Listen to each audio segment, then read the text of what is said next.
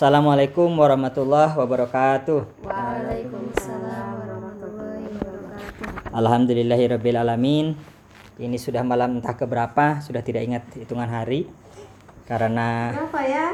biarlah waktu akan berlalu karena kita ada dalam bingkaian matahari yang berputar kebalik ya, bumi yang berputar.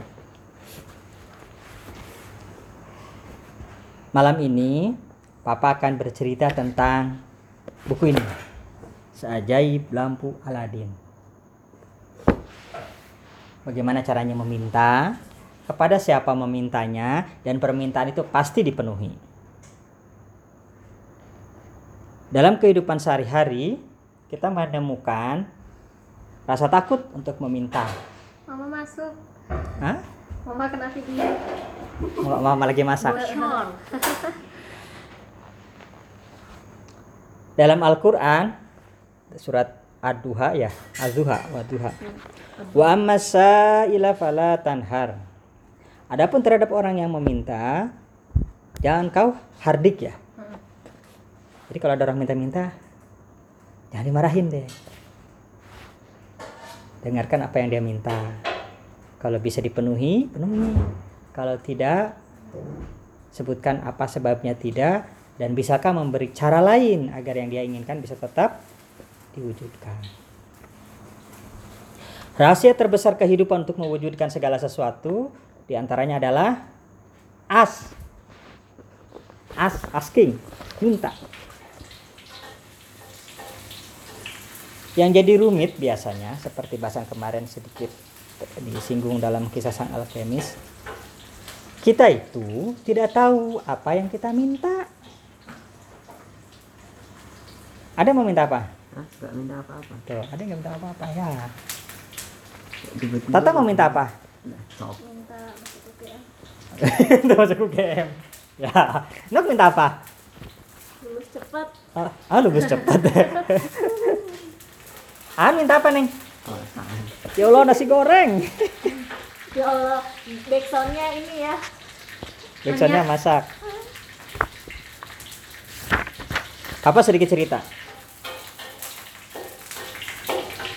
Jangan ditiru ya oleh kalian. Papa itu dari dulu, dari masa kecil, tidak pernah berani meminta. Sampai hari ini nggak berani minta. Bahkan sampai sekarang nggak berani kalau minta. Takut setengah mati kalau mau minta itu. Mikirnya panjang sekali untuk meminta. Untuk banyak hal, bila itu bisa Papa selesaikan sendiri, Papa selesaikan sendiri. Itu tidak bagus. Yang bagus adalah bila sudah tahu tidak mampu melakukannya, segera minta bantuan. Kepada siapa minta bantuannya, cari orang yang menurut kalian orang tersebut bisa membantu. Namun, ingat juga, bila ternyata yang kita mintai bantuan tidak bisa membantu kita, jangan berkecil hati. Tetap ucapkan terima kasih. Dan minta lagi ke yang lain. Terus meminta bantuan sampai apa yang kalian mau terwujud.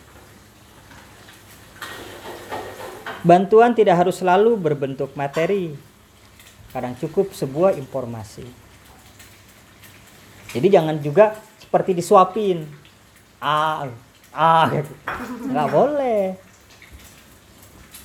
Makanya dari sejak eh, kita mulai belajar bersama atau apa kul tum selalu menekankan kalian mili- miliki cara berpikir pola pikir yang itu bisa terus bertumbuh. Jadi misalnya pertama harus tahu apa yang kita mau. Tadi dirumuskan kalau dalam konstruksi tujuan hidup tujuannya apa. Kalau sudah punya tujuan spesifik jadi jelas apa yang diminta yang bisa dikerjakan sendiri apa? Yang bisa dikerjakan sendiri dikerjakan sendiri.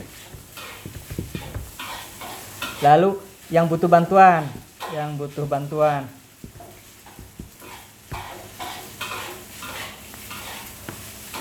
Tujuan yang spesifik dengan dua modal ini maka dia pasti akan lebih cepat terwujud. Papa dari dulu lebih banyak melakukan hanya nomor satu jarang melakukan nomor dua Sampai papa baca buku ini. Gara-gara baca buku ini kemudian menyadari sebuah realitas bahwa meminta dan memberi itu sama derajatnya. Jadi jangan ketika meminta merasa rendah diri, nggak perlu, santai aja. Karena tidak akan pernah ada orang yang memberi kalau tidak ada orang yang meminta. Sama, tidak akan ada orang yang meminta kalau tidak ada orang yang memberi. Tidak ada keseimbangan. Saat meminta, Jangan pernah merasa rendah diri. Demikian juga saat membantu, tidak boleh besar kepala alias sombong. Nih gua kasih lo, ini ini, nggak boleh. Dalam Al-Quran diajarkan saat memberi tidak boleh diikuti oleh mani wal ada mengungkit-ungkit dan menyakiti. Misal nih, Siapa yang jadiin contoh? Teteh aja udah. Ah, teteh. Teteh. Teteh minta apa, Teh? Oh, enggak, Papa kasih. No, nih, uang jajan. Terus dipakai apa uangnya? Mana coba lihat? Nah, enggak boleh. Kalau udah dikasih ya sudah, mau dipakai apa itu urusan dia. Atau suatu hari Teteh bikin kesel papa, lalu papa merenung, ini anak sudah dibantuin gini-gini, masih juga, nah, enggak boleh, itu har haram. Haram apa? Haram. Enggak boleh, haram nggak boleh mengungkit-ungkit apa yang sudah kita berikan dan nggak boleh menyakiti apa yang orang yang kita beri sejujurnya papa merasa bersedih sekali saat hari ini kita saksikan orang-orang yang berkesusahan untuk mendapatkan bantuan harus melalui proses yang sangat rumit dan ribet Papa menyebutnya untuk mendapatkan bantuan harus dimiskinkan dulu. Ini sungguh menyedihkan. Tidak perlu seperti itu. Jadi kalian nanti saat besar ketika sudah mampu memberi bantuan, saat mampu sudah mampu memberi menolong, lakukan pemberian atau pertolongan itu murni sebagai being kain. Tahu being kain? Ya. Udah pernah dibahas ya? Sudah. Being kain itu membantu tanpa pamrih. Kamu gak ada senderan ya? Just do it with gratitude and generosity. Iya. Dengan rasa syukur dan apa sih generosity itu keikhlasan ya, ikhlas ya. Generosity itu sebenarnya semacam ikhlas, Tulus. tulus ya. Jadi begitu. Boleh nggak sih memberi tapi berpamrih? Boleh. Ada fasilitas lain namanya controlling. Satu lagi bisnis. Ini sama-sama memberikan. Kalau bisnis, Tata, papa belikan laptop. Nanti buatkan papa A, B, C, D di laptop itu. Itu bisnis itu. Kalau controlling, Tata, Tata, papa belikan laptop. Kamu selesaikan pelajaran sekolahmu yang rajin. Diawasi terus itu, Tata. Kalau belajarnya itu nanti diungkit lagi sama papa. Itu not being kind. Yang pasti, untuk kalian, papa memberi apa pun, papa akan selalu berada di posisi being kind. Papa nggak peduli kalian mau ngapain, tapi bahwa untuk mendidik papa akan bertanya, tentu saja. Adek, komputernya buat dipakai apa aja? Belum dipakai kayaknya Belum dipakai ya, hanya ngegame. bukan masih kan belum tak nyala oh, belum disalahin. Bukan maksudnya dari kemarin dah dahulu. Pakai kok bikin PowerPoint ya deh ya? Oh, dipakai Oh. PowerPoint. Buat ngerjain tugas. Gitu. itu di HP bikin powerpointnya Oh, di HP. eh bukan powerpoint Iya, dia kemarin-kemarin kan kamu ngerjain di Bawah komputer itu. juga. Ya. di bawah kan di komputer bawah ya. Jadi sebagai pendidikan mungkin papa akan bertanya dalam konsep controlling. Ya, atau papa serahkan ini apa yang dipakai buat Ade, buat Tata. Lalu sewaktu-waktu coba sih lihat handphonenya dipakai apa.